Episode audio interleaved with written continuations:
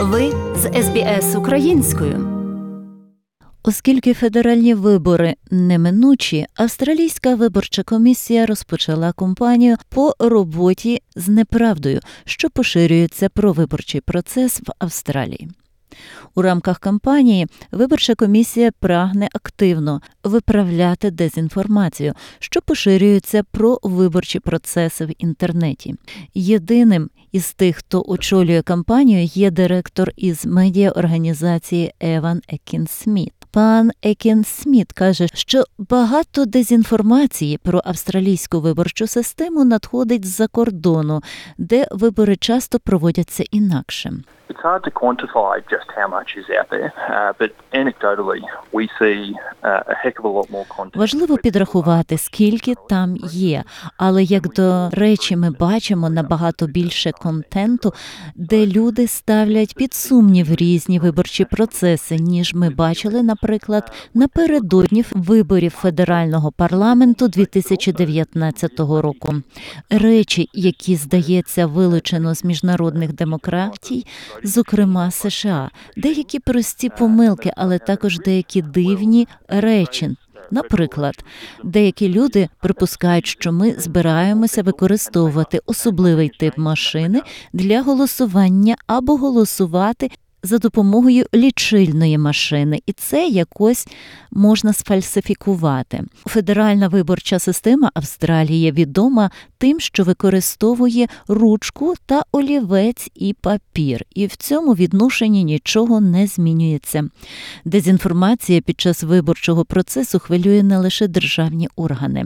Reset Australia – це організація, яка працює над підвищенням обізнаності та відстоюванням, на її думку, кращої політики для подолання цифрових загроз австралійської демократії.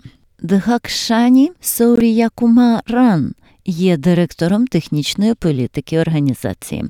Вона каже, що нещодавно вони провели експеримент в інтернеті і результати знервували їх. We recently at Reset Australia ran an experiment on Facebook, or now it's referred to as Meta. Ви знаєте, нещодавно ми в Reset Australia провели експеримент на Фейсбук. Тепер називається Мета. Лише навколо поширених наративів, які ми бачили в контексті Америки, і про те, як їх можна імпровізувати в Австралії. Отже, такі речі, як дійсно експериментальні приклади, як от вибори скасовано через ковід. Просто, щоб побачити, чи будуть схвалені оголошення з відомою неправдивою інформацією. Ми перевірили це 5 оголошеннями, і всі 5 оголошень були схвалені поточною системою реклами Facebook. Тож це насправді дуже занепокоює. До компетенції Австралійської виборчої комісії входить надання інформації, яка конкретно стосується певних груп у громаді. У майбутніх федеральних опитуваннях вперше голосуватимуть багато людей-мігрантів. Процес може бути досить заплутаним. Пан Екін-Сміт каже, що його організація готова допомогти в цьому напрямку. Ми Австралійська виборча комісія, і ми серйозно ставимося до цієї назви. Ми не просто виборча комісія для людей, з якою хочемо поговорити. Ми виборча комісія для всіх австралійських виборців. Ми перекладаємо матеріали як частина нашої широкої кампанії. У нас є одна з найбільших кампаній на державній службі. Ми перекладаємо матеріали на 33 мови некорінних народів, до 20 мов корінних народів. І тому ми маємо інформацію для всіх австралійців, щоб проінформувати їх про голосувальну систему.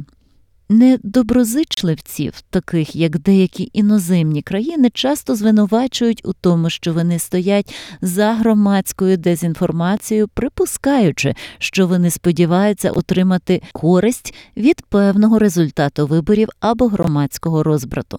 Але пані Саурія Кумаран каже, що найбільше виграють від дезінформації гіганти соціальних мереж. Ultimately who benefits from misinformation is quite clearly the platforms themselves. Зрештою, хто виграє від неправильної інформації, цілком очевидно, самі платформи. Це їх алгоритми та їхні системи показу реклами, які дозволяють це. І вони в кінцевому підсумку отримують від цього прибуток. SBS News запитує пана Екін-Сміта, хто виграє від поширення неправди в цій сфері. Гарне запитання. Не демократія. Я думаю, що робота, яку ми робимо для боротьби з нею, є корисною. І ми є адміністраторами виборів, як керуємо процесом. Тому ми знаємо, як це працює. Ми експерти. Отже, наша роль, і ми твердо бачимо свою роль у свідомому підході, котрий полягає в тому, щоб якомога більше боротися з цією інформацією, перш ніж вона пошириться. Сподіваємось, що таким чином всі австралійські виборці виграють. Цьогорічні федеральні вибори мають відбутися 21 травня або раніше. Подобається? Поділіться, прокоментуйте. Слідкуйте за SBS українською на Facebook.